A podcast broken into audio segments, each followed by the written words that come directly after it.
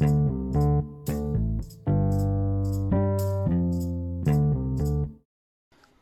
วัสดีครับ วันนี้มาฟังพอดแคสต์ของตั้งอธิราชใจดี เป็นพอดแคสต์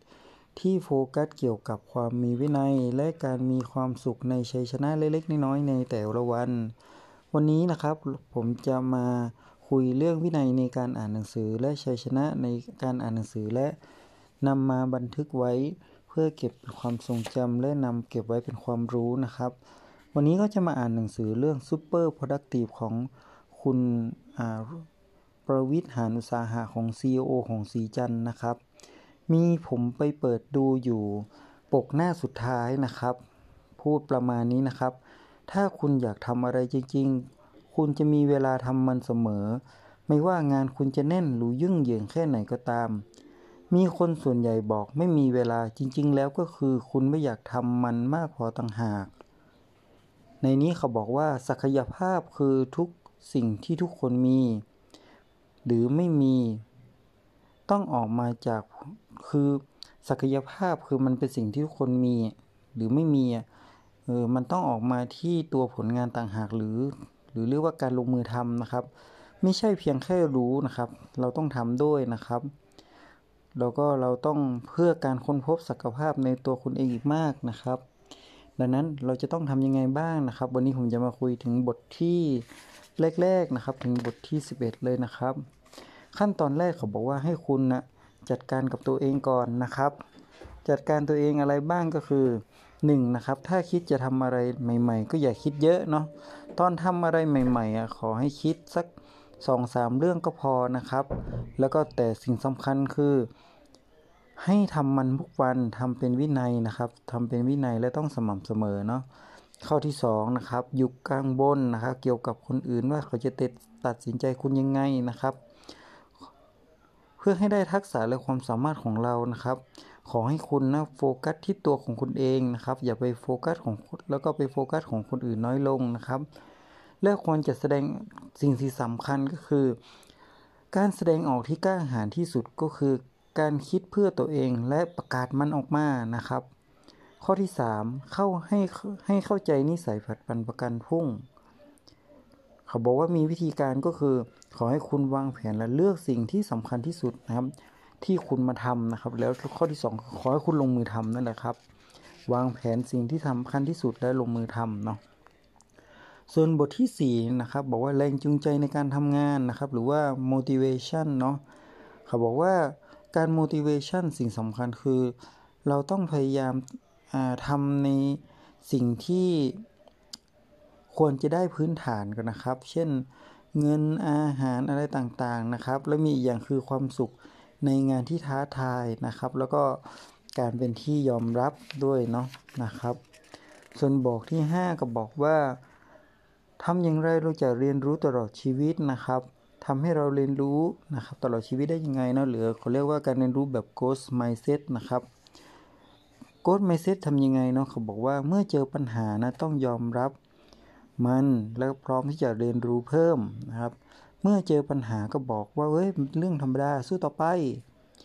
ส่วนแล้วก็มีความพยายามให้มุ่งสู่ความสำเร็จ เมื่อเจอคำวิจารณ์ก็ยอมรับคำตำหนินะครับคำวิเคราะห์ และนำมาปรับปรุงฝึกฝนนะครับ ถ้าเห็นว่าคนอื่นสำเร็จเราก็พยายามศึกษาเขานะว่าเขาสำเร็จได้ยังไงนะครับ ขอให้คุณตั้งเป้าหมายเนาะตามกฎ SMART นะครับ SMART เนาะเดี๋ยวคำว่า SMART เดี๋ยวจะแนะนำอีก episode หนึ่งนะครับ แล้วก็การใช้กฎ 80-20 นะครับ ซึ่งผมได้คุยในหนังสือเรื่องกินกบตอนนั้นซะนะครับ แล้วหาแรงบันดาลใจ การเรียนไม่มีที่สิ้นสุด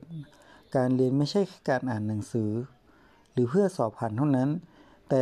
ต้องเป็นตลอดชีวิตตั้งแต่เกิดจนตายนะครับ คือกระบวนคือเป็นการกระบวนการเรียนรู้ทั้งสิ้นเนาะ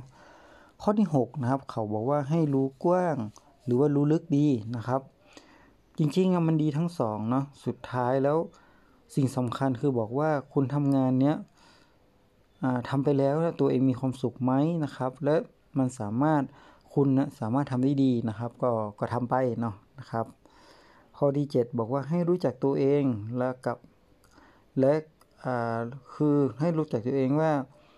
ในทักษะสำคัญนะครับ รู้จักตัวเองนะครับ แล้วก็ทักษะสำคัญในศตวรรษที่ 21 ว่า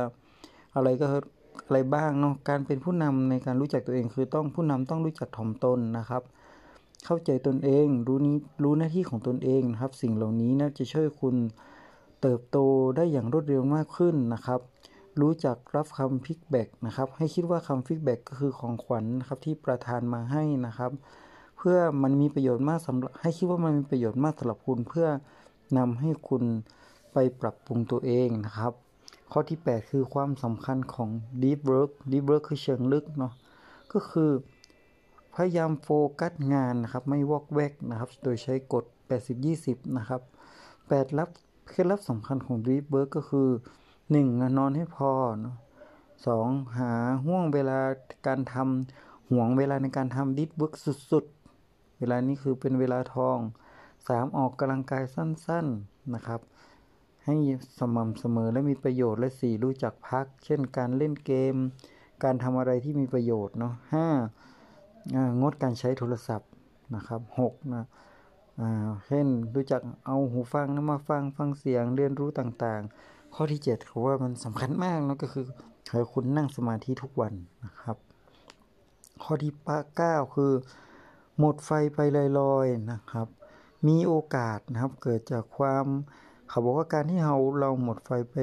ไปลอยๆ หรือว่าการเบิร์นเอาท์นั่นคือ มันมีโอกาสเนี่ยเกิดจากที่เราไม่พอใจในชีวิตของเรา ไม่พอใช้งานไม่พอใจเพื่อนนะครับ เราก็เกิดอาการเบิร์นเอาเนาะเป็นว่าการที่เราจะแก้ไขการเบิร์นเอาแล้วเราได้ก็คือเราต้องชนะมันนะครับ ชนะสิ่งที่เราไม่ชอบเบื่อนะแล้วก็ภาวะหมดไฟก็จะหายไปเอง ข้อที่ 10 บอกว่าขอให้เราเรียนรู้ 3 กระบวนท่าในการตัดสินใจก็คือ